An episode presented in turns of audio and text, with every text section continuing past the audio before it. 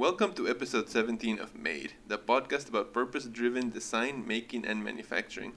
Today we're going to discuss the reindustrialization of cities. Let's continue the conversation.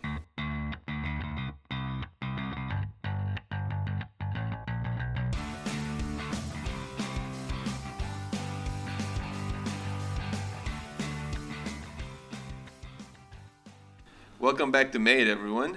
We're the podcast about purpose driven design, making, and manufacturing. With me, as always, is Ray Pena, How you doing? Claudia Bergen, Hello. and I'm Jose Valcarso. And we're here at uh, the Delaware studio. Delaware Incorporated. Yes. So, for those that don't know, Claudia and I live in DC. Ray lives here in uh, Milford, Delaware. Milford, Delaware. Yeah. Um, and the shop is uh, like 10, 10 miles from here. in, Yeah, it's uh, in a little town called Farmington. We're the only business in town. Yeah. Yeah. yeah, So we're up here this week. This week, this, well, it's a Monday or Tuesday. I forget what day it is. I've been out of town, um, so all the days have blended in together. But we're here visiting, and we figured we'd we'd record the show while we were here. Yep. So, Yeah, it's fun. It's actually really fun to be able to to see each other and yeah. and talk and yeah, this is really cool. Yeah. well, so we can definitely see each other. I'm not sure if I call that fun, but we can definitely see each other. Yes. yeah, and we have a bit of an audience as well, so you might hear one of Ray's cats. Yeah, running around, running knocking around. things over. Yeah. So yeah, cool. I mean, I, I I enjoy every time we come here. We get to check out the shop and and different. And we might do we might have a couple other shows that we do from here because there's some stuff we're thinking about in the future Yes. as far as other projects. You know, people people if people haven't listened to previous the previous show about the lamps, we're planning some other stuff like that. And that would bring us here, so it'd be kind of cool. Yeah. Yeah, I mean for us living in DC in the city, it's such a re- like it's it's a nice relief away from the city. You know, Mhm. just to come here and like see Driving through the different- corn. Mhm. Yeah, I mean, and, and it's great because you go over, you know, the Chesapeake Bay, Yeah. and then you start seeing, you know, like all of the farms, a lot of cornfields, and then you start seeing like the smaller towns, and then industry, Yeah. Which is really cool. Now, did you notice as you were driving that you'd see all these uh, fields, but every once in a while, if you pass a house, you'd see a little garden in the yard? Have you, did you notice that at all? Yeah. As we go through, uh, uh, on the way back, I'll show you. You know, there's a garden. People, uh, agriculture and and gardening is kind of in the blood of everybody here. Mhm. Yeah. Yeah. Very Yeah. cool. Yeah, and then you see the um, saw some wind, some wind turbines. Yeah. Oh, wind turbines, yeah. Yeah, yeah. I think solar- that that's new, right? There was one like right off the road. There was a huge. wind Yeah, turbine. that one is part of the. Uh, there's a university there. I can't remember Okay. which university. Mhm. If it's like Delaware Tech or Sussex Tech. I'm not sure Which one? Yeah. which one it is. But yeah, that is a test. Mhm. That's a test uh, facility they have there for uh, for wind power. Cool. Very cool. Very nice. Yeah. Yeah, I like it. It definitely. It's always a great thing to come. So thank you, Ray, Yeah. No problem. for having us. Yeah. Well, cool. So this week we're talking about the reindustrialization of cities, and because we're probably going to talk about that quite a bit, we're going to go ahead and skip through the news this week. We'll be back with some news next week. Um, and I don't know if anybody heard that, but but he's uh, uh, objecting to that. I think he likes the news segment. Yeah. Um, all right, well, let's get right to our main topic then.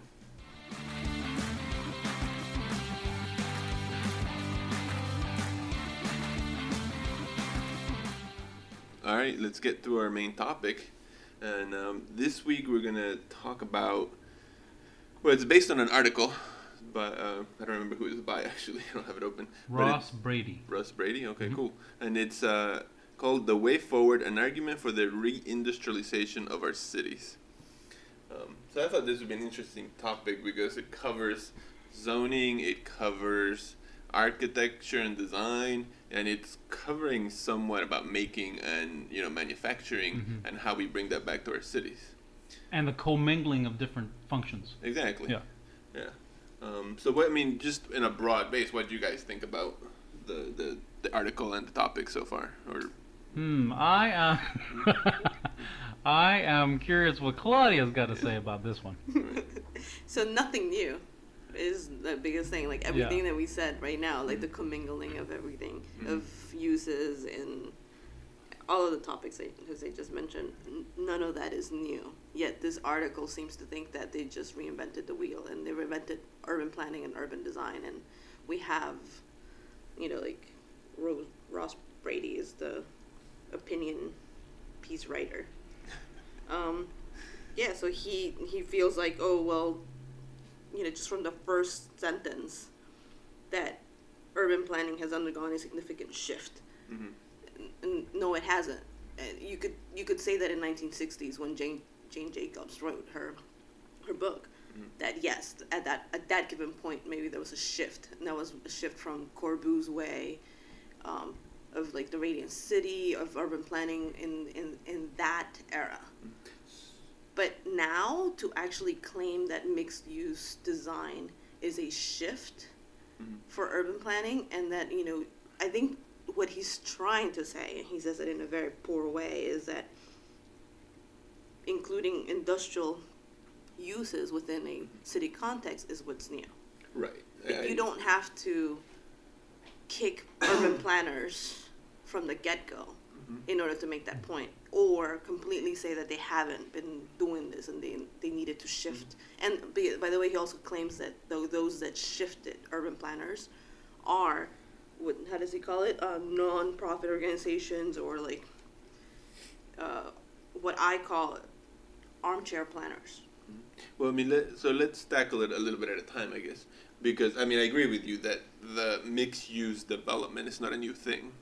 And isn't it, you know, when you think about it, that was before there was planning. That was kind of like the default setting. Everybody uh, wanted everything in one place because they couldn't travel very far very quickly. Yeah. So, you know, you worked here, you, you had the tannery right down the street, and it was plugging up the water system, and there was a lot of competition for the same resource of space, clean air, water.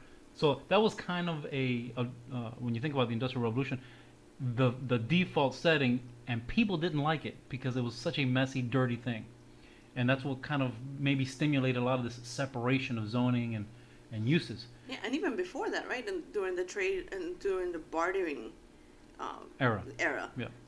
that's what people were doing, right? You would produce something in your home. Yeah. You would Mm. like do a minimal in- industry in your home, and then you would barter with your neighbors, Right. right? Like And you would- making gloves and making exchanging gloves. it for cheese. Yes, and So you, know, and you don't want to go 20 miles to get Right. cheese. Exactly. So Yeah. inertly, that's what we do. That's as human beings, as social beings, we do that. Right, but we we have for a long time sort of taken that out of the equation with zoning, right? Industrial areas have typically been kept away from residential areas. In I don't know, I mean, you you know this planning more than I do, but when would when would you say that started? So zoning is not a an urban planner um, factor. Like it didn't come, it didn't rise from an, like urban planners deciding, okay, we're going to do this. It and, and that's the other critique that I have for him because, you know, it's like putting all of the the the fault, I guess, of of what was before and the shift to urban planners is wrong because it, it came from regulation and regulation came from city politics and from just government governance mm-hmm. as a whole. So And that was stimulated by the people who said, I don't want a tannery next door. yeah and that was also stimulated by capitalism too right? Because you could easily say like if you know in countries that are non that are not fully immersed in the capitalist society mm-hmm. bartering is still a function right? And you still have these mixed uses all within a building and in my own country bolivia that's that's the case currently in 2016 um, to the degree of that he's mentioning of industry you know all kinds of uses within one building um, so it's not it's zoning Let me zoning enters into it, right? because there's certain zoning areas that do not let you even have mixed use of any kind. It's just residential. You cannot have commercial. Yeah, and that's a value driven reason too. Right. For example, you know, why wouldn't you have um, a building, even within a residential building, right? You you're not going to have a condo building which is owned by the, the residents and a rental building in the same footprint. They're separate, Mhm. right? And if you ask a planner, they'll tell you that's the silliest thing because that, that you know you basically have to build two buildings now, Mhm. right? But the reason why they do that is because the developer doesn't want to be able to sell that, can't sell that to the condo people as saying, oh well, that half or the bottom half or the top half or the right half is for renters. I- It's a hard sell for the developer to do Mhm. that Right. from the get go. So the client is telling the urban planner, we don't want that, Mm. and the urban planner has no other choice but to do what the client does wants, Right. and zoning follows that.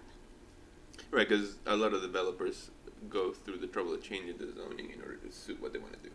Yeah, and Yeah. you know, zoning says this is a residential zone, right? It doesn't necess- it doesn't say, oh, this is for condos at you know, three million apiece. You know, it doesn't Right. say that. No. It says this is residential. hmm and Um, it gives you the density. you and know, it gives you right. the Yeah. density exactly. So you could easily like so zoning doesn't. It does give some that. prescribed uses, but not to that degree. Some there's some zoning, there's some residential zoning areas that are only for single family. Mhm. Yeah. So the reason why we have what we have is not so much even zoning, is because of the market-based forces. Okay.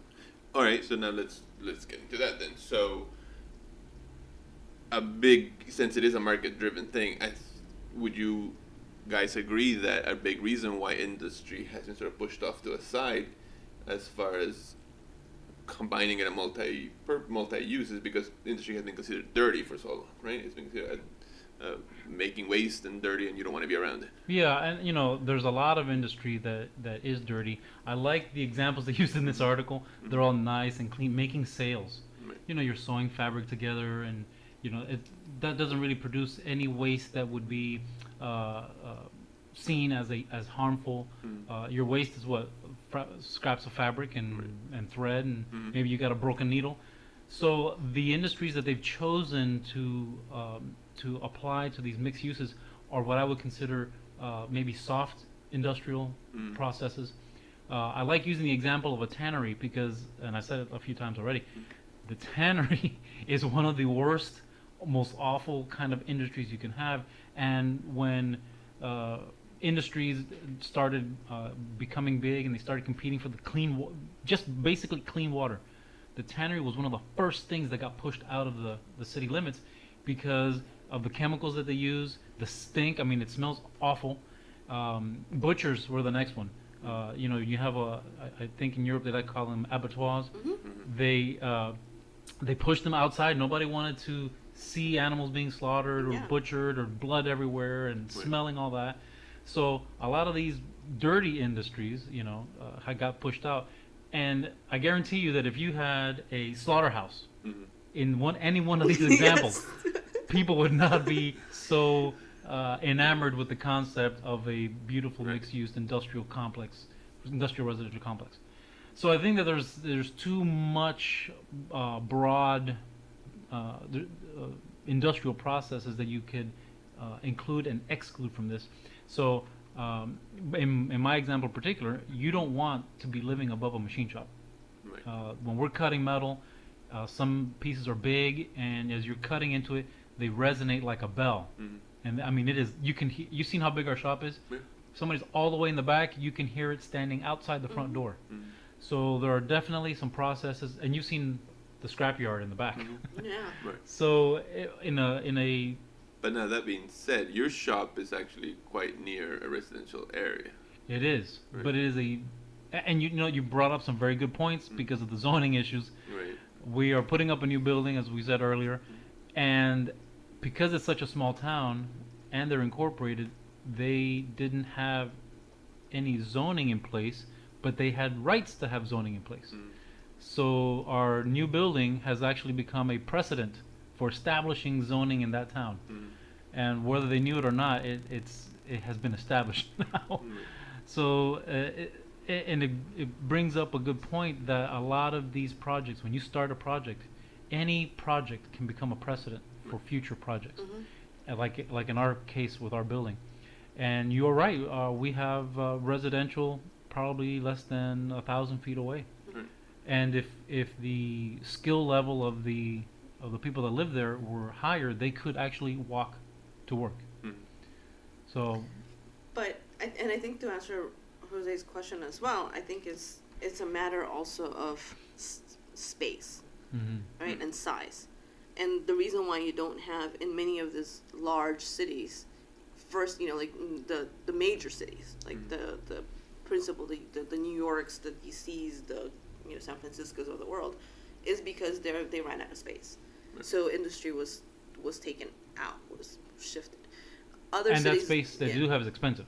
Yes, Yeah. because the value of that again, market-based forces have increased the value of that pro- of that land, right? Mhm. And the industry now has has now become um, r- ownership of the land is the industry, right? It's completely shifted that. Now you have other cities like Pittsburgh or Baltimore that have that history embedded in them as an industrial, as a Rust Belt, and all along the Rust Belt, that they just can't shift, make that shift ab- that abruptly, right? Because it's so much embedded in the culture and the people.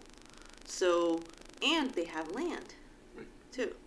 Um, and also where they're located makes a difference. Baltimore is an interesting thing, but so in Ray's case, and what he just mentioned about um, his shop, it's good to keep in mind that it's spread out, right? So while residential is within what, a thousand, I would say a thousand feet. Feet, there's, right? There's houses, yeah. the impact of the machine shop mm. to that particular resident is not you. You still don't see it. It's not in your face. It's not like you're living on top of it, Correct. Right? And it's also not as dense too. And there's Mhm. trees and How there's some people? separation there. yeah, That town has a, according to the last census, a population of 85. yeah. So that makes uh, so, and that's and that's Spread over key. probably one or two square miles. You know, it's Right. Yeah. And I mean, I guess that's part of the point this article somewhat makes is that the industry is this industry is not in a city anymore. It's gone out to a smaller town, right? The particular industry that you're doing, which is a machine shop. So I guess let's talk about this question: Is the is bringing industry back into the city even a good idea? I think what type of industry is also yeah, and I think that's where that separation between Mhm. clean industries and and uh, dirty Maker. industries. or even the maker industry. And that, and they even That's what they pointed that out, mentioned, you know, the maker. So if you only need 200 square feet to make, like, let's say you're making little gadgets or whatever they are, uh, and you only need 200 square feet, well, that could be the corner of your apartment, um, or you have a work a work loft or whatever it might be, and the premium that you're paying for that workspace is not so great.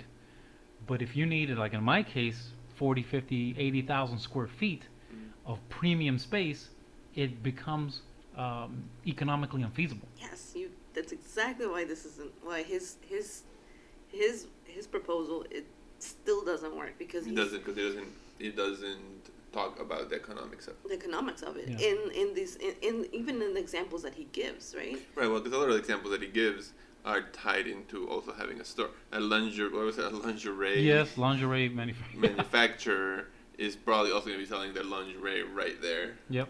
in front of, and nobody's going to complain about it. lingerie And manufacturer. and exactly, and the factory actually is an asset.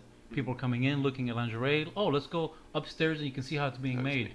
It's a hand process, and you can see all these people back down there working, Mhm. and so it becomes having the factory right there becomes a huge asset. And of course, you have the office and everything. Mhm. So that's a very specific industry, but guess what?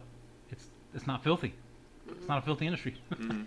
Yeah, and and it's interesting because like what I've seen is um in in in my neighborhood local right, um, in DC is uh, coffee shops Mhm. right the coffee industry. So there's very few because I've been trying to find the right place where I'm going to purchase my coffee, you know, because I want it to be local. And when I mean local, I mean it has to be from Where they roasted and they grinded roasted and they all that. from there. And I also want it to be Okay, let's be clear. Coffee is not grown in the United States. Exactly. So so Yeah. so, and it that it provides jobs to local people too, right? Um, so that it's not just two people traveling to Costa Rica or you Mhm, know mhm. mm, like all the you know Africa and then getting, anyways. But that's so the the industry the, the, the small shops that have been able to do that not small but you know that are local, they have closed their stores so much and their the actual manufacturing or their packaging and everything else and they're doing all the manufacturing of the coffee has been moved out to the suburbs, Mhm. right? So, and barely making it too.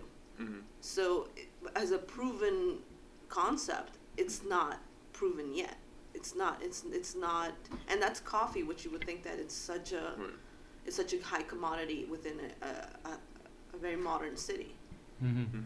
So it's not proven. Well, I mean, it's interesting because we keep talking about really commercial uses that have an industry. I mean, it's because what you mentioned about the coffee is no different than a brewery, Correct. right? Exactly. That might brew its its beer there and then they sell it in the restaurant, but that's really a commercial use.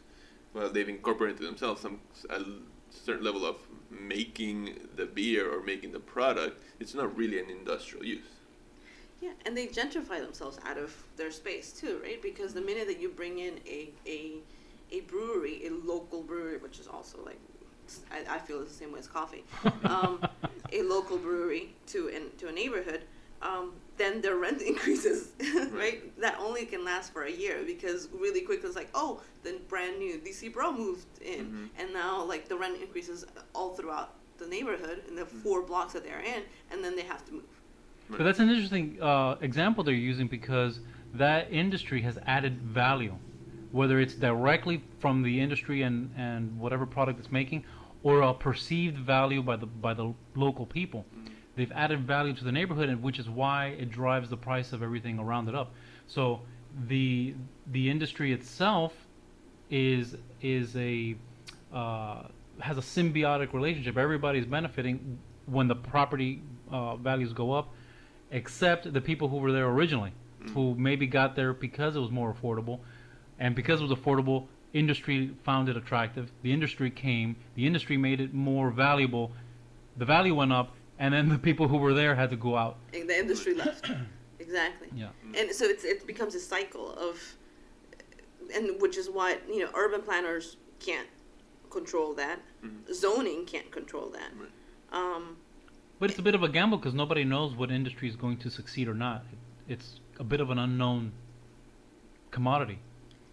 Yeah, it, but you know it depends on again which type of industry we're talking about, right? Mhm. Um, Well, I, mean, I think it depends if you consider an industry because I mean, I, I was born in Peru and I grew up in Callao, Lima, and there was a bre- an actual brewery in the in in the way from Callao to the to the city of Lima, and I remember every time we would take the bus and go that way, you knew when you were getting near that brewery because it smelled to high heaven Yes, in you that can area, smell it. Mhm. mhm. right? And I mean, these guys were brewing beer for like the entire country. You know, there were it was a huge manufacturing facility.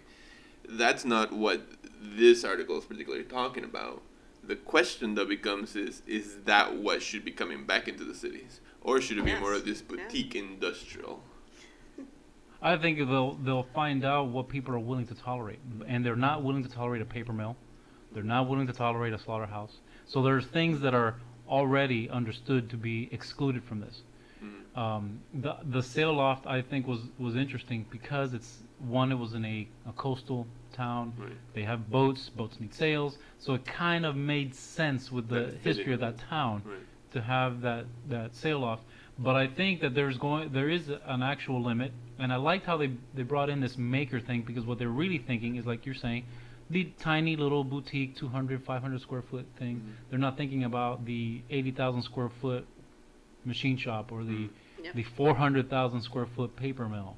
yeah. Uh, have you guys ever smelled a paper mill? Ever been near one? No. I don't Trust would me, think it wouldn't you smell. you know No. you would know it. You would definitely Wow. know it. Uh, paper mills are usually they got to be located near water, and they're usually located way way outside of town, miles and miles away, and you can still smell it. And you guys haven't been here when they were uh, in the town where I live, and we'll I'll show you where it is. Mhm. It's one of our good customers. They do clams there. Yeah, They, yeah, you mentioned them. they Yeah. shuck clams, and when they are running at full speed, Smell you can smell it from here. you can smell it from here. But they employ 200 people Right. Yeah. and it's been here for a hundred years. Mhm. So it's one of those things people are willing to tolerate, even though they're. And you'll see how far it is to get there. Mhm. Uh, but uh, you can definitely smell them, and we're not we're not two blocks away. We're at least, I would say, we're close to a mile away from Mm. from that. And that, to me, that brings up an interesting because, I, like I mentioned earlier, values play a big role in this, right? So, even if it's the makers movement, or if it's smaller industry, does it become a transient move, like a transient community at that point? Like that's the struggle right now with DC, for example. It's such a it's the it was always transient, but now it's transient to the max Mhm. And that creates a problem because But transient for the residents or for the in, for the businesses. transit for, for for all of it because people are constantly moving in and out so like if there was a if there was a web uh, developer right there's 10 web developers now and 10 shift out and 10 new ones come in Mhm. and it comes by age right at age of 25 you're already too old to be a web developer uh, perceived as the hip web developer so you move out and the new one comes up and then that other person has to move into brewery you know and slowly like it's just it's a cycle Yeah. So but the the case is that, and then they literally leave the city and they move somewhere else. So industry is also being like this. Well, even you guys too, right? You Mhm. you just recently moved outside of that. You guys were closer to the. We're, we're still in the city. We're probably we're actually probably closer to the middle of the city than we were before. We're Hmm. probably closer to an to a, more of an industrial area now Yeah. than, than we were Right. ever. In, within the city, what you would call an like the industrial area, but all of that is being taken o- taken out right now too. But what I'm saying is, is that does industry need a stable community hmm to right? Not just for jobs, but also for it to thrive, like you know, like back in back in the day, like the Rust Belt, or even here right now in Delaware, like some of these you know industrial towns or agricultural towns, like it needs that. And if it's a if it's a complete transient movement Mhm. city, will it even work even at the maker industry level? Well, and, and I want to circle back to DC in a little bit because you and I had a conversation about DC uh, maybe a month back or something that had to do with industry. So I wanted I want us all to touch on that in a little bit, but um, I want to also say what you just brought up though about um, the type of industry and bringing it back to the cities. So the, is the type of industry we're talking about sort of this smaller boutique type industry? Is this going to help the cities the way I mean? You hear the stories of Detroit and of Buffalo where the industry left, and now the cities have no industry, nobody that hires anything. Can this kind of boutique industry help the city the same way that I mean I, don't, I could imagine the same with a car manufacturing used to help Or a steel mill. or a steel mill in Buffalo or whatever. So how does this really help the city then? If you're really just opening commercial stores that have a arm in manufacturing, you know, does it really help the city? I think in Well, cities like that, maybe. Well, that's a good question. I think it might help. You know, the local. I mean, immediate local Neighborhood, neighborhood. right? You know, because uh, if you are if you got a little 500 square foot boutique, Mhm. uh, whatever it might be, uh, let's use coffee grinding for Mhm. for example. Um, it, one of two. Th- well, one of three things happen. You try it, it fails, and you have to close the doors. That's number one. Mhm. Number two is you are you the demand of the local uh, neighborhood and your supply are equal, and everybody's happy, and you have a very steady rate of of uh, of manufacturing. That and that does happen. Uh, or number three, you become very successful. The word gets out how great your product is. Your demand increases exponentially. Now you need 10,000 square feet and 500, and you don't have a choice but to find space elsewhere. Right. So then that boutique ends up growing beyond its ability to stay where it is, and it has to move on, get a bigger space. Now the vacuum is left in that community. So it is part of, I think, of the evolution of neighborhoods, evolution of communities, evolution of towns and cities. I think that that uh, mechanism, the- what you call the transiency, I think is probably just part of the natural order. So as something comes out, you know, uh, if they were they were doing coffee grinding and they left, uh, chances are that another coffee grinder is not going to move in. It'll be, Mhm. you know, like a little lingerie store, or uh, you know, somebody who makes fruit baskets or whatever it might be. Mhm. So I think that, that is a very difficult question. You have to have that ability to peer into the future Right. uh, that nobody has, and and there's too many variables to actually determine whether it's a good thing or a bad thing. Uh, but it, what is clear to me from the discussion and from the uh, nature of the article is that nobody wants to have dirty businesses Right. in their neighborhood. And you did bring up Baltimore. Uh, are you, Yeah. you're familiar with Pigtown in Baltimore? No. There's a little area called Pigtown, and the way it got it's got its name, it's very interesting. They used to run the pigs through Pigtown from Wow. the trucks or the rail cars to the slaughterhouse, Wow. and they ran them through the streets, and that's how Pigtown got its name. So you had buildings, you know, row houses on both sides, and my guess is that was during the time when there were dirt roads. I don't know for sure, Mm. but they were the pigs just, you know, by the thousands, run them right through the streets Jeez. to the slaughterhouse. So they did that uh, in Baltimore, but it didn't stay there. Didn't stay there. And there's an interesting building downtown. It's called the Scarlet uh, uh, Feed and Seed Company. Mhm. And the only reason I know is because I, I did the renovation on that building. It's probably about 150 years old, something like that. Beautiful building. It sits on a corner and it's got like a triangular shape to it and all that. Mhm.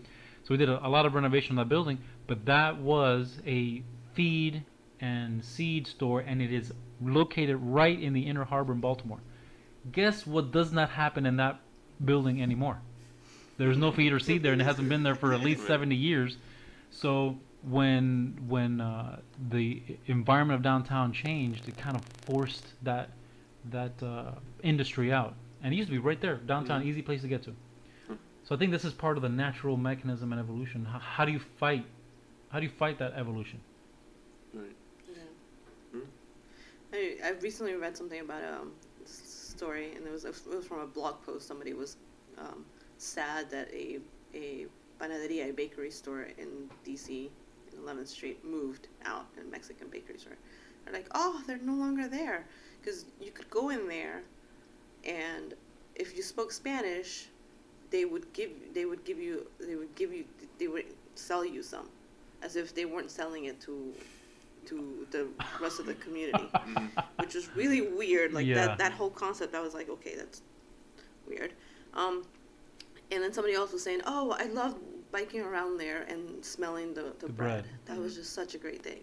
Nobody ever says I hate the smell of fresh bread. Yeah. Yeah. Nobody ever says that. And they moved, right? They moved, and where did they move? They moved outside the outside the city. That's Why- because they grew. You don't know the reason. No, they moved because they couldn't afford to be there anymore because the developer came in and, and bought the, the block. Mhm. Why? Because there's more cyclers and guys who speaking you know who speak Spanish because they went to the Peace Corps that are now moving into the in, in there and they can sell, they can rent it or for a lot higher, hmm right? So yeah, that's such a that, that's a great thing to have, but they're the ones who made sure to To get rid of To it. get rid of it. Right. Yeah. They, Right? they caused the demise of the thing they so Mhm. supposedly loved, right? And the good thing though for that bakery is that they moved to another neighborhood, which is, you know, it's it's probably a, a, a Mexican neighborhood Mm-hmm. uh, around Riverdale, and that's you know they're they're thriving. They're gonna thrive there too. Uh, there's plenty of other bakeries, and this is gonna be another one.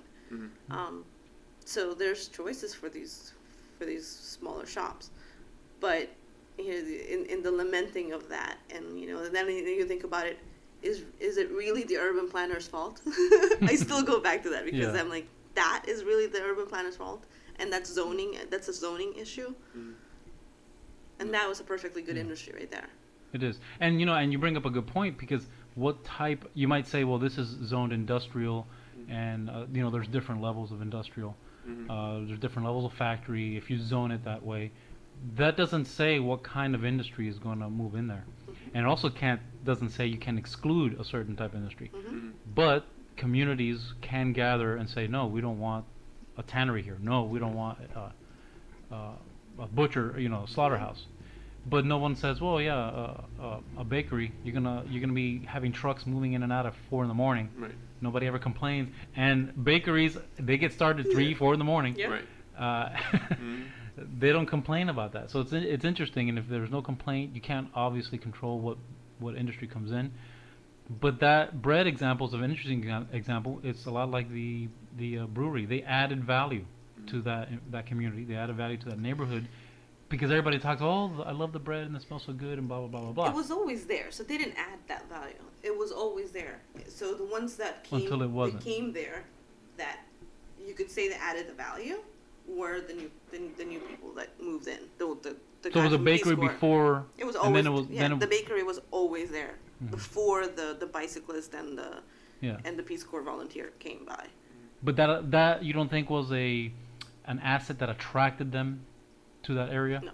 Having the bakery. No, what attracted attracted- them to the area was the fact that they could The the rent, The- the, the- the, the- the cost of of buying something there was low.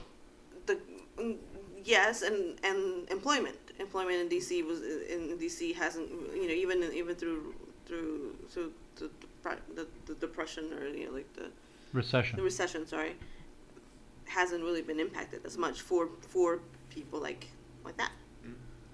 for young people who have no you know like they, they don't have a family to support they don't have Mhm. a lot of assets or anything like that Well, I mean, let's talk about DC for a second because uh, you weren't there when we had this discussion, right? Mhm. But I know you, Claudia, you're involved to a degree with the people that are trying to the the DC state movement, Mhm. right?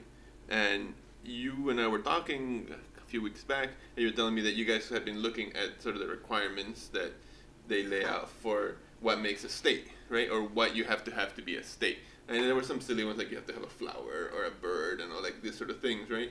But one of them, you said there had to be three industries. Yeah, and and it was interesting because it was somebody that we were in a parade, and at the end of the parade, everybody was like, "Oh, this is statehood, statehood, this is great." And this guy, this hmm, guy was there, and he's like, "So do you guys have the three industries that you're supposed to have?" And agriculture was one of them. Agriculture, um, I'm assuming some type of heavy industry, um, and then just As a requirement for as- As statehood? a requirement, so yeah, and and that so that was one of, and that's where all of the people that I was with, they stopped and they could not answer that question. Hmm and and you know at 10 square miles my and my my response to him was like at 10 square miles it's really hard for us to have that. However for instance there's urban agriculture now. Would that count? And he's like well that at the state level that that's, that you have to make that case. But if you guys are only 10 square miles that It's gonna be a difficult case gonna, to make. it's gonna be a precedent There are farms that are bigger than that. exactly it's gonna be a precedent if you guys what what you guys are asking for you know what what dc is asking for and um so it was interesting because then that got me thinking i was like okay well the urban farming is is it's something that you know we're building up in dc right now and it could be as you know And, and you could argue agriculture. that's an agriculture. You could argue you that. could argue that Um, but it's uh, yeah But what about the other industries? Right. yeah And we- that's the that that's why when I saw this article, I'm like, okay, well, this guy is saying a company that makes sales is industry hmm in that in that city. I forget what city it was. I think it was in Canada or something. Mm-hmm. Um, so does this then make it easier? For, and we, we didn't really get into it. So you know, for people that don't know, DC is not a state. It's a city. It's considered a district. Um, but it's, it's although not part of any other state, so it's sort of in that limbo, and there's this big fight in DC to try and to try and make it into a state. And it affects voting rights as well. Right. Yeah. Yeah. So it, it affects a bunch of things. People like get get uh, worked up about the fact that then oh well then now you're gonna have you know another DC is mainly Democratic, so the Republicans are against it because it's adds a Democratic vote in the Senate and Congress and all of these things If there would were a change. 51st state. Right. Yeah. If it was a 51st state. So, but all those things aside, if there's these requirements for statehood that included industry, it, this article got me thinking, is like, okay, well, if you can count a company that makes sales, Sales. that makes lingerie Yeah, exactly. as industry, then it's not that hard for a city like DC to become a state and say, okay, well, we have industry, mm-hmm. right? So, I don't know. I, I just was interested to see what you guys thought when it comes to that. So, this is a specific example of an area that's trying to define itself as a state, and you've run into this this antiquated. Because I think to a degree, it's antiquated requirement of a state. Yeah, yeah. You know, how long has it been since we've made a new state that there has to be industry, right? Yeah. And then it got me thinking, like, okay, well, let me start thinking. Like, I know Florida, like you would argue that orange is an industry there, like the orange growing and selling is. And tomatoes and strawberries. Right. Yeah. But that's also agriculture more Mhm. than it is industry. I'm like, well, what industry? So they don't make cars there. They don't make. What do they make? Boats. Lots Maybe of lots boats. of boats. yeah. Right. So Yeah, like you start thinking yes. about that. Like But- yachts. I mean, 200 foot boats. I mean, all Right. kinds of boats. Yeah, but it got me thinking of like, okay, now I got to come up with industry for for every like the other you could argue is that in Florida that tourism is an industry there. Yeah, and a lot of people do say Right. tourism is in So you could argue the same thing for DC that tourism is an industry in DC, right? Yeah. Now you're not really making anything. as a service But I mean, even That's a construction is a huge industry in DC. There's always a ton of construction. It's Right. actually very complicated to build stuff in in DC. Yeah, but is that a, is that a, is that an industry? Is that like a product driven industry? Like steel would be the, the, the industry that's, that's or uh, and I'll What's interesting is what defines the industry. Yeah. what I think you're saying. Yeah, and actually, like I'm working on on a uh, with a community right now, and they're trying to figure out what is happening with the gravel. We actually live really close to a cement plant, um, in in the city, and all of those uses are placed in poor neighborhoods. Um, and Now, do they actually do they actually mine the rock there, or do they bring it in? Because you gotta have to make cement. You gotta have limestone that you de- decompose. So usually, wherever there's a cement plant, there's an enormous pit where they mine. yeah, no, they the don't mine limestone. They So they're bringing it in they're from bringing somewhere. it in from somewhere else, and then I, I Is guess, it cement or concrete, or are they just mixing it? Uh, You're not sure. Okay. No, I think it's just cement. No, it's also concrete. It's aggregate. Mm-hmm. It's aggregate also. Uh, I And- know they do mix it there for sure, and you see the the mixing trucks coming out of it out of there. So it might just be a mixing plant because there there are two different things. To make cement, you got to decompose. But the trucks are coming in as well with the with the materials with to the mix materials it. to yeah. mix it. Okay. Yeah, yeah, so it's a mixing plant. Yeah, the one that's near us. Mhm. There's the, the the other one with the community where I've been, and that one is close to a highway, which is the reason why the, that location is important. That one has three different um, cement plants Mhm. there. But here's the, kicker. So we found out that they're not going to be there for long. Hmm. They're actually going to move them. Florida Rock was one of them. Actually, that's the other one. Um, so there, so there's like four in that just one little neighborhood. Again, ten square miles. This is less than half a mile hmm area. Right. Um, and So I mean, that's a yeah, they're gonna significant industry. It is, but and, and then the city now is like there's plans for them to move, and they're gonna have to. But there's so much construction in, in the district that it's good for them to be there, Yeah. right. right? And they're part of the. They're part of all of the, the, the different associations for construction, it's inclusive A, inclusive of AIA because I was doing research on them. Uh, so they they fund AIA and all this other stuff. Mhm. So um, yeah, so I, I don't know like where are they gonna go? How upset are they going to be? What's gonna happen with that? Mm-hmm. Yeah. I don't know. I mean, I think this is a very interesting topic because there's the point of what do you consider industry? What industry are people really gonna allow? Tolerate, yeah. Yeah, in their neighborhoods. Uh, yeah. So I, I don't know. I don't know if we've come up with a full answer No. of anything here, but Yeah, like and there's a there's an industry that I would consider kind of halfway between clean and dirty, and and no one ever really seems to have a problem with, and that's a like a wood shop, a woodworking Mhm. shop. You know, when you're making cabinets or furniture, uh, and I don't know if it's because of the nature of the material that everybody's attracted to, but you can have a small wood shop, and people are very interested in seeing what you're doing, and uh, no one ever really complains about it. But there comes a time where uh, they grow and they too have to go elsewhere. But uh, you know that provides a lot of community um, help because uh, for a wood shop you can where where you may not necessarily need the highest skill uh, you can come in as an apprentice and learn very quickly and move on so it provides some interesting opportunities um, but I don't I personally don't consider woodworking to be a heavy industry right. um, but it's it's still an industry nonetheless, and there are wood shops everywhere. And I'm imagining in DC, there's probably a wood shop every every time you turn around. Somebody's making not a single one, Uh, I mean, there's there's probably some. There's not there's not that not, many. not like you see. Nope. Mm. And I and I I've walked the city. I, I know the city fairly well. There are none, because that's that's not something that. Did you get the Marion Barry tour of the city?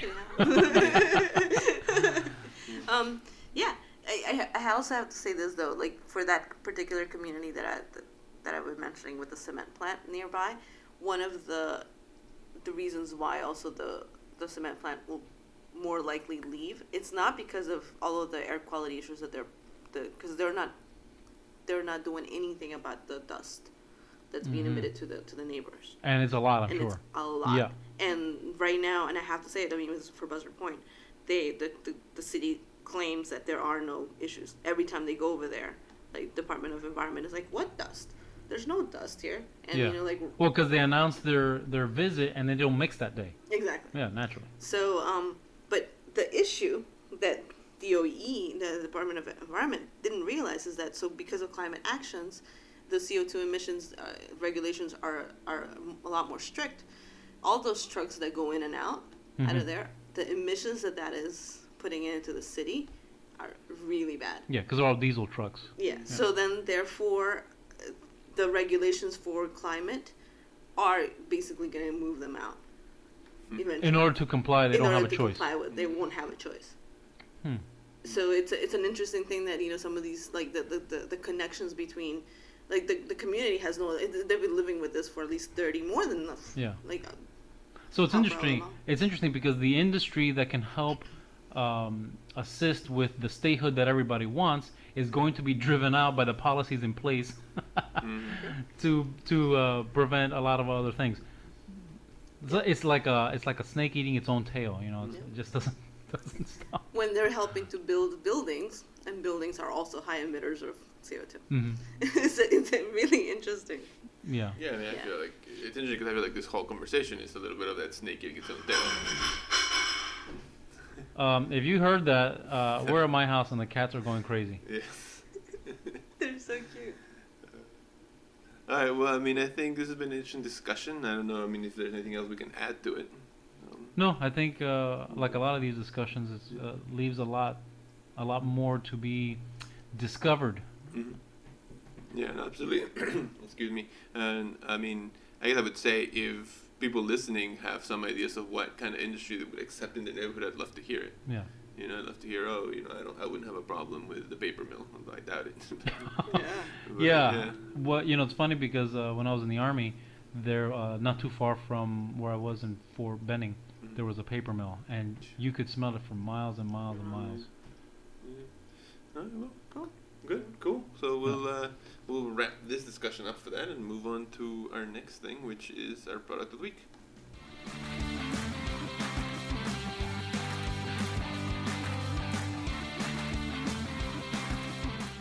All right, so let's talk about our product of the week, and this is a desktop injection molding machine. Ray, you found this machine. Why don't you tell us a little bit about it?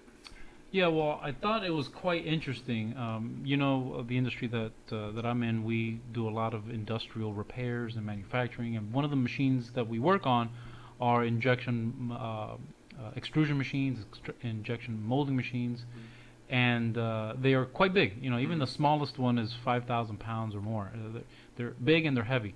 So um, when I found this, I said, "Well, this can't be this can't be right. Let me let me take a close look at this." Mhm.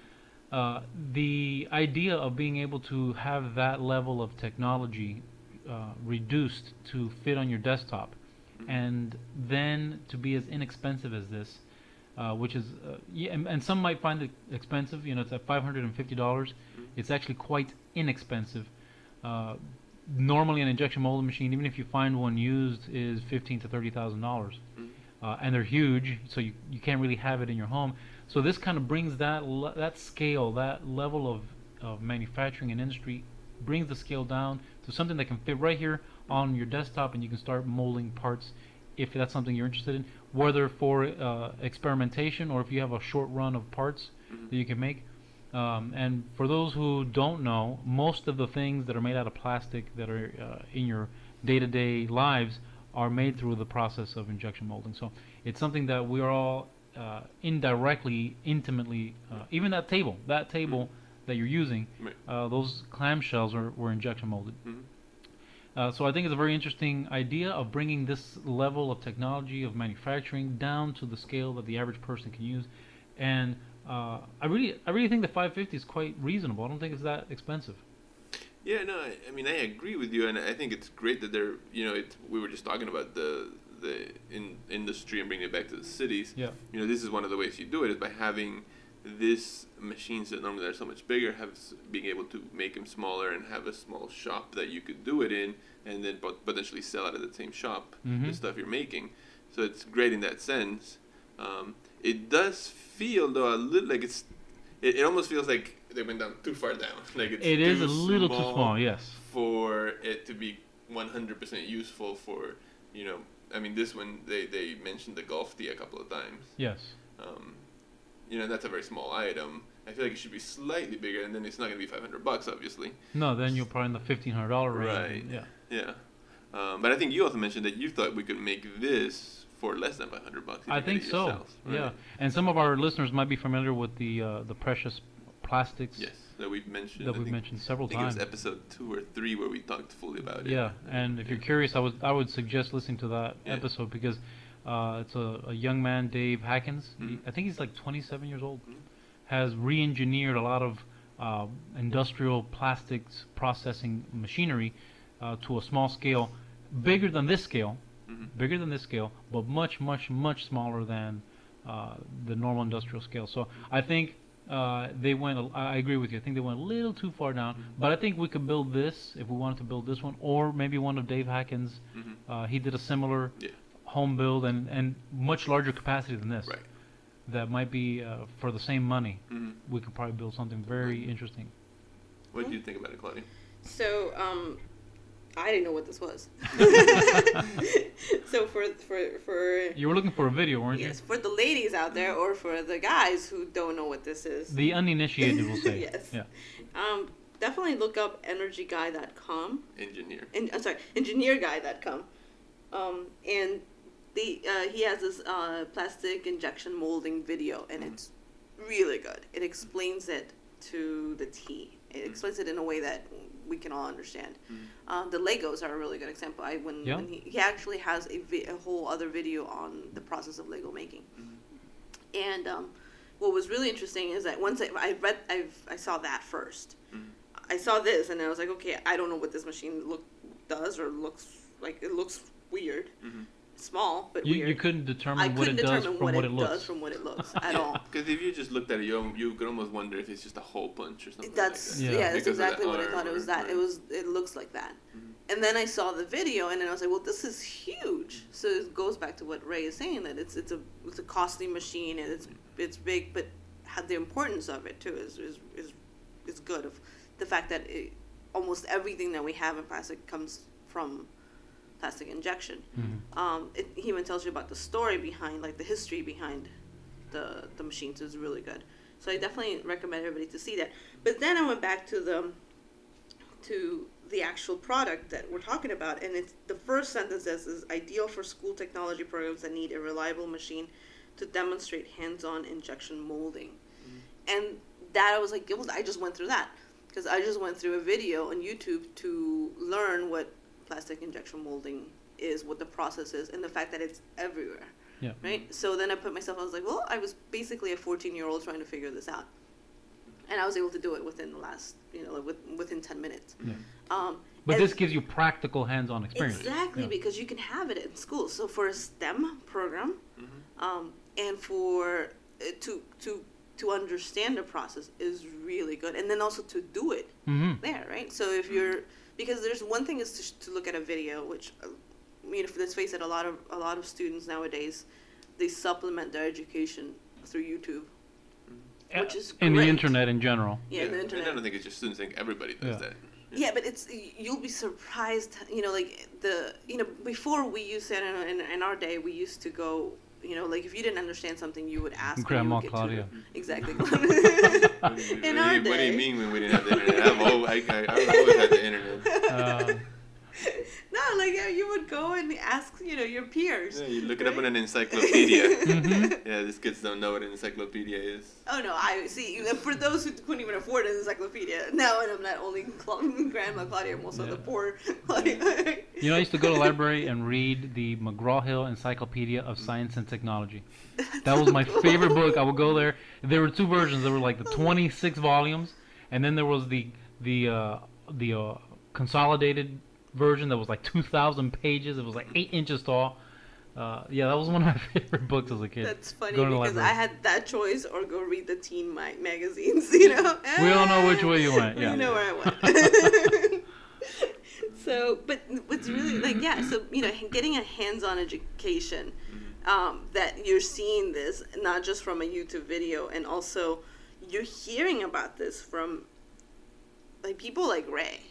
You know, like who are doing this, you know, who do this for a living, like master machine makers, you know, people who have done this, you know, wood shop, like, yeah, like it's just it, to me that's there's so much benefit to that and being able to see that hands on. It's pretty cool. At, at 500, any any That's less than the cost of a computer. yeah. To put it in a school, it's not a big lab deal. should you know Yeah. should have this, um, and I don't think they do because sometimes they'll make the choice of oh let me get the 3D printer Yeah. Right. and I won't get this. Right, because theoretically, I guess you, whatever you're molding here, you could just 3D print. Now the 3D printer is going to take hours to do it. And it's more expensive way to do it. Like if let's say you needed a hundred little pieces, hmm you know, like like the board game that you want to do, or Yeah. yeah. So you have all these little pieces. Uh, you need to make a hundred of them. There is no way you could 3D print it faster Right. or less expensive than Then this. this. guy, this Right. exactly. Yeah. And so now going back to you know going back to the to what this this machine looks like. Mhm. So now that I understand how the whole, so a regular uh, plastic injection molding machine is it horizontal usually? Yes, it's usually horizontal, and um, the and, and the mold that you see here that they're offering, and they have like uh, we can mention that they have a sample mold that uh, it's less than hundred dollars. uh, make no mistake that if this is something that they want to do, and again, uh, we didn't say this before, we have no affiliation with this product or this company. Uh, but if you wanted to do something like this and you had some custom pieces, the molds will have to be manufactured. And if you're only making one or two pieces, then it's cost prohibitive. Uh, the molds are going to be the most expensive thing. Depending on the complexity, you can have a mold that'll be either $100 or $1,000. It, it, and it all depends on what you're doing. Having said that aside, uh, your typical industrial injection molding machine it is not unusual to have a hundred thousand dollar mold. That is not unusual, Yeah. and molds are actually very complicated. Uh, the ways that they're engineered are they're actually engineered to accommodate for the amount of shrinkage the plastic will be doing from its hot phase when it's injected to when it's cool. So if you if the size is has to be uh, exact, Mhm. like when you have parts that click together, that's very precise and very exact. Uh, the mold has to be engineered with the sh- amount of shrinkage in mind, and that depends on the type of plastics that you're going to be molding. Mhm. So there's a ton of engineering and manufacturing, and the actual sides of the mold are not square. They actually have just a slight, the tiniest bit of angle, and that's on purpose because if, if they're perfectly square, you can't get the plastic out. It gets locked in there. So there's a lot of complication involved in injection molding, but the machines are big. Even the smallest ones are, you know, like I said, five, six, se- seven thousand pounds.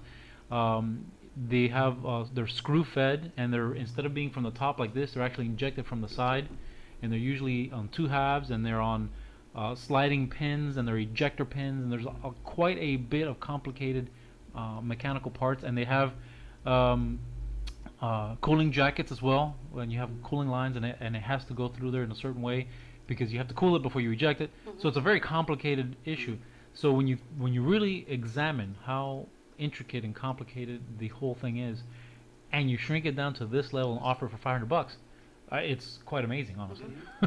Yeah, and what's funny when you were, when you've been explaining it, like all I could think of was the Legos, Yeah. and and how um, Bill explains it in the engineer guide, in his in his YouTube. The oh the yeah, they snap together. Yeah. And the corners, the corners have to be like ninety degrees, right? So the that that angle is actually on the inside. mm-hmm. Um, so and and he cuts a he doesn't do it there. You know, maybe in the other video he does it. But if you cut a Lego, Oh, in the half, cavity you can see you that can angle. see and, and you Yeah. can and you can like almost visualize what the mold looked like. Yeah.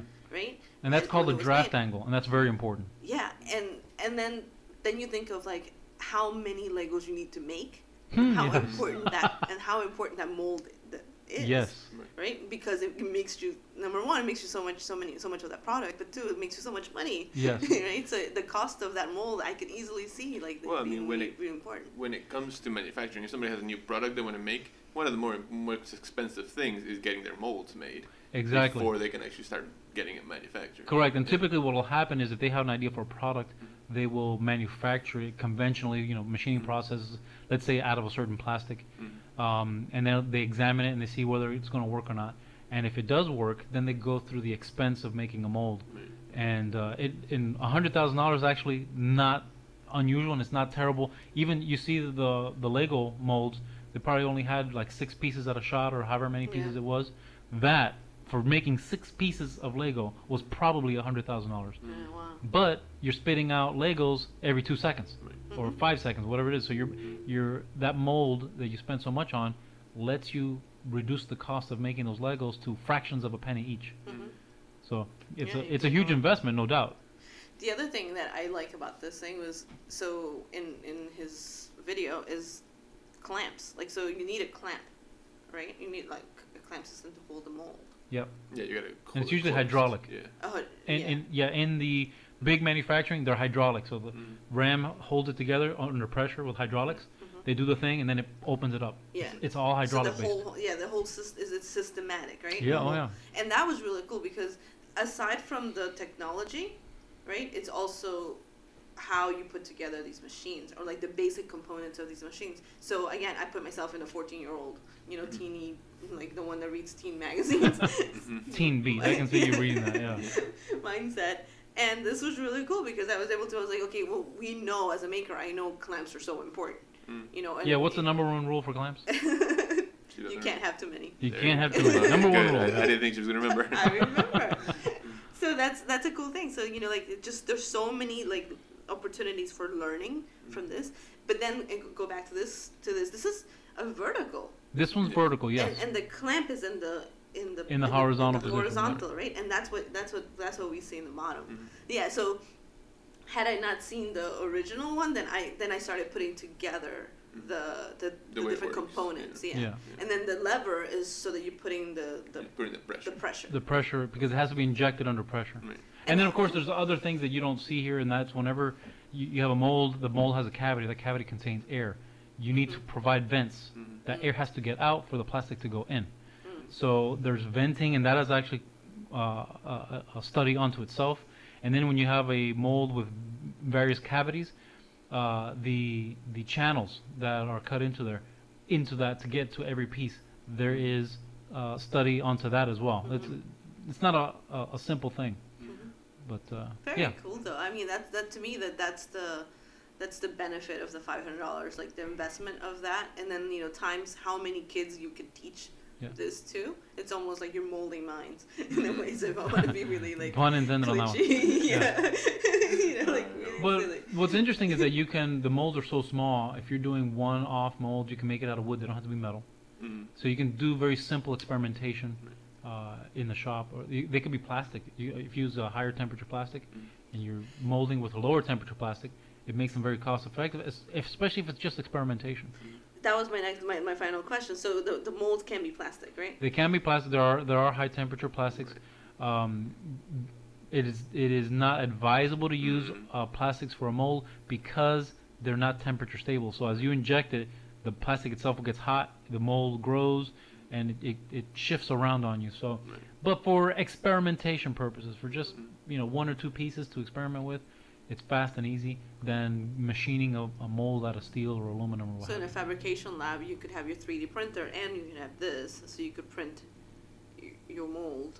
Yeah, well, And the then you- part that's not included with this is you gotta have a way of melting the plastic. That actually is included. It is included. Yeah, Okay, you can't didn't see it. If you look I at- didn't see it on there. Yeah, you see the electrical cord that it's underneath that Oh, little I do s- shield, You're right. I do see it. Yeah. Okay. Yeah. yeah, and it's a small heating element. It's nothing major. Yeah. Um, this has no controller on it. The controller is an expensive uh, undertaking. yeah. Right, it just heats up. It just gets hot, Yep. and and you have that lever, and you'll be able to feel when it starts to melt, and then you push it in. Push it in. So it's uh, simplistic, absolutely. Uh, but that's what makes it so inexpensive. Yep. Um, to give you an idea, a, a controller for a heating element by itself will be about 500 bucks, and that's for a small one to for one heating element. So they can go up from there. So, you know, for our listeners who are makers or teach making at libraries and stuff like that. So if they were, if, you know, or fabricate, they, they have a, fa- a fabrication lab or, or are thinking of even doing that, you know, because there's a lot of educators. Mhm. Um, what age would you recommend t- for for someone to use? Well, I mean, we don't have to recommend it. Correct. They recommend it recommend right it here. themselves. They say What do they ages say? 12 and up. Cool. Yeah. yeah. So, Nice. Yeah, I, I wouldn't I make would- that yeah. assumption. right. Yeah. I, I wouldn't want to recommend. So we're not recommending it. The maker recommend the, the maker of the machine recommends 12, 12 and up. Yeah. Um, Cool. and I would do it under supervision. Absolutely under and up, supervision. Mhm. Yeah. And if you're an adult, burn yourself. That's fine with me. Right. yeah. So even as a parent, you know, like sometimes you know parents will spend a lot of money on on Yeah. something like that. Yeah. Yeah, no, I mean, and I think it's a like I w- once I get far enough in this project that I'm think that I'm working on for the for this um, board game that I'm and I, I want to be able to make I don't know what say the 400 of them and each one has you know however many pieces let's just say 10 pieces each it might make more sense to do it this way than any other kind of because you can do molding other ways like you can do silicone molds that you pour plastic be- resin yeah. in and it's a similar process and you it's like you're putting a liquid in and then it heats up and it makes it into plastic But silicone molds have a limited life as well. Exactly. Yeah. Yeah, so it's you got to sort of make those choices. This is a very for five hundred dollars. Is the, the investment is there if you're gonna make it back in some other way, you know? Yeah. So yeah, And what I like about option. it is because it's such a small shot, you're not you're not using a whole lot of plastic. You can you can dye each batch. You can have, you know, if you're doing a, a group of things, let's say you have ten groups and they're all limited edition. Mm-hmm. There's the red one, the yellow one, the green one, the Yeah. you know, Very cool. because the dye is expensive. mm. So you don't want to dye more than you need, uh, and you can have all these different colored batches. Yeah. It, it gives you a lot of opportunity on the small scale, obviously. Mhm. In fact, there's a there's a customer uh, right down here, Mhm. not too far from where I live. all they do is manufacture the pigments Mm. for um, injection molding Cool. machines, That's cool. Wow. and cool. they have the smallest ones cool I've seen, which are the five seven thousand pound machines Mm. that they do test batches on. And most recently, I, I did their their test batch mold. We modified their test batch mold because they uh, hard hard to believe the there's an ASTM standard for the strips that need to be manufactured to an exact standard that have to be injection molded so then they can be tested in the laboratory to see if they meet the requirements. Hmm. So we uh, they had an, an existing mold that didn't uh, uh, uh, meet any requirements, so we modified that mold. So they saved themselves the cost of making a new mold, Mhm. but the modification was I think six thousand dollars or something like that. But now they can produce those test strips, send it to an independent lab, and they can test the batches to make sure that they meet the requirements. Very cool. All right, cool. But that's all they do there. Nice. I want to go over there. Check it out. All right. Well, cool. That's a good product. So check it out, and uh, I don't know. I, I might get one one day. You might if think I, about it, if I decide to. Maybe it'll decide. It all depends on how I decide to do this thing. Yeah, or we, we can build a Dave Hakkens one. Yeah. I liked this because it was much a much bigger. Um, You can have a bigger mold bigger too. mold. Yeah. As a matter of fact, if you did it carefully, you can actually have a mold that molds all your pieces in one shot. Yeah. The only difference would be if you want it to be different colors, then you'd have to. Well, they yeah, Yeah. they'll all be. Yeah. So for our listeners like me, now that you, you've heard this episode, go back and Right. listen You to the because that's an episode you weren't precious on actually. plastics. Yeah, and and and now you you'll have a better understanding of those machines because Mm. when I saw the machines, I, I didn't quite understand. I thought the process was great, Mhm. but that's as much as as. as And you had no reference sense. for the industrial equivalent. Yeah, Right. hmm and you know, especially after you like you learn a little bit more about plastic injection molding, then you can like understand that process a lot better. Yeah.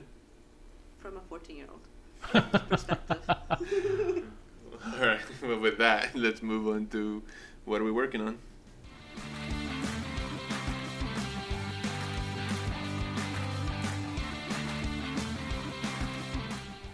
Okay. Uh, so, what's everybody working on this week? Well, this week, um, I'm planning a new YouTube video for something that I built years and years and years ago. Uh, I don't know if I ever showed you the pictures of the pirate chest I built. Yes, I remember seeing this. You remember that? Did you remember the lock? hmm So I made a lock Out of wood, right? I made yeah, the housing was out of wood, but the mechanism inside was all steel. And I've been kind of revisiting the idea of making that lock again because I only have those pictures hmm to show the how-to of how I built that lock. And I also made the key. It was like a skeleton key. Yeah, and for anybody that doesn't realize, when he says he has those pictures, he means like they were shot on film and Actual and film actual and developed, and I had to wait two Yeah. weeks to get it. Old Ray. Yeah. Uh, yeah, that's So- cool. Yeah, so I'm thinking about uh, how I would approach it now. Mhm. Uh, back then, I did it was kind of like a shield shape. I think I will probably revisit like the antique pirate, like the clover leaf, you know, that Mhm. shape. And uh, yeah, I think it'll be interesting. So that's what I've been working on. Is the plan for doing that video. Very cool. What about you, Claudia? Um, yeah, so I I'm not gonna be making much this week, like actual anything. But I uh, what I will be doing is um, so I went to school for environmental policy, right? And um, within two years, you just can't learn everything. Mm-hmm. And one of the one of the areas I don't know too much about is energy, and um and and climate change or climate climate resiliency. Mhm. So right now I, I need to submit a commentary for the DC Climate Action Plan. Um, cool. so I'm putting together. Um, uh, what I'm going to do is like this whole week I'm going to be researching on how climate. wh- You know, it just basically a climate climate 101. You know, CO2 emissions, energy emissions, all of that, and understanding regulation, how it affects like exactly the topics that we've been talking about this week. Um, how it affects industry, how it affects communities specifically, um, both from STEM perspective even.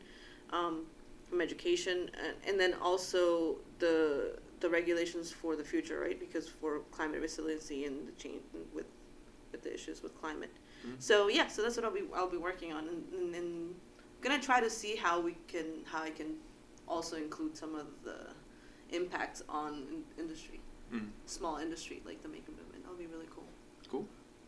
Very cool.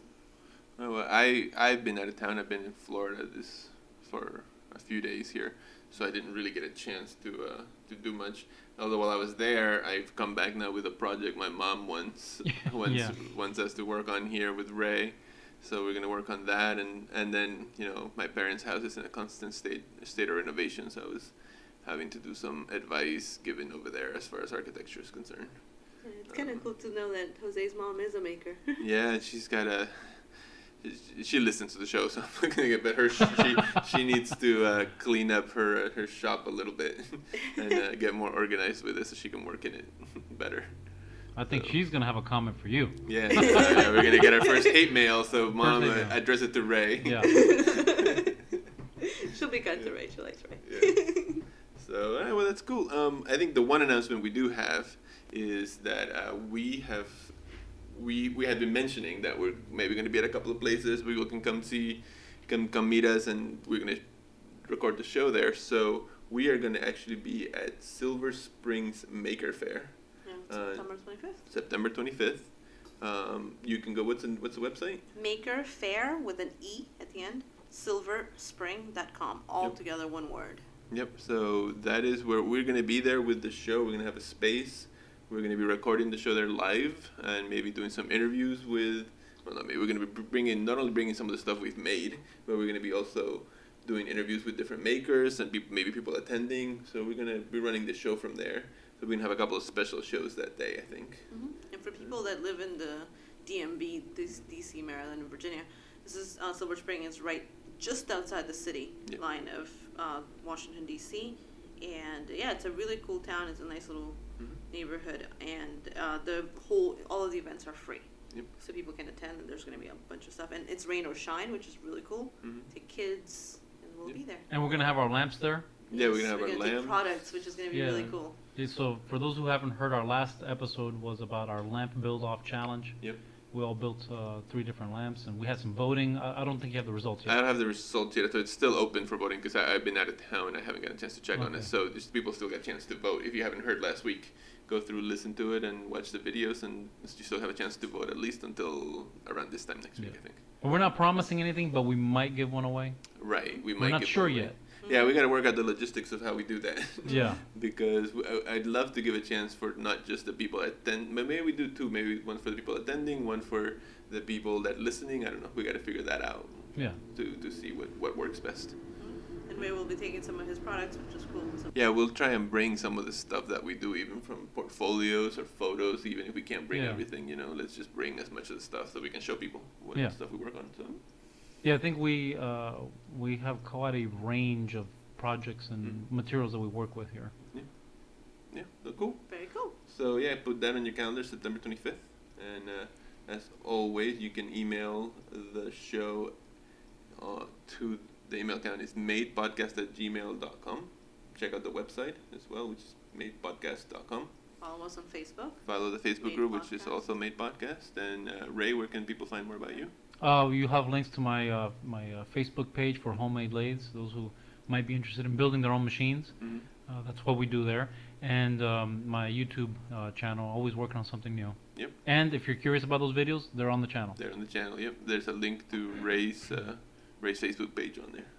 Yeah, his his channel is really cool. Mm-hmm. Definitely. What about you, Claudia? Where can people Uh, find out more about you? TheCityEcologist.com is my website, and uh, the City Ecologist on Twitter. Cool. And I'm at City Aperture for both my website and on Twitter as well. And uh, yeah, so that's gonna be the show for today. Cool. Cool. Great. Thanks everybody for listening. See you next time.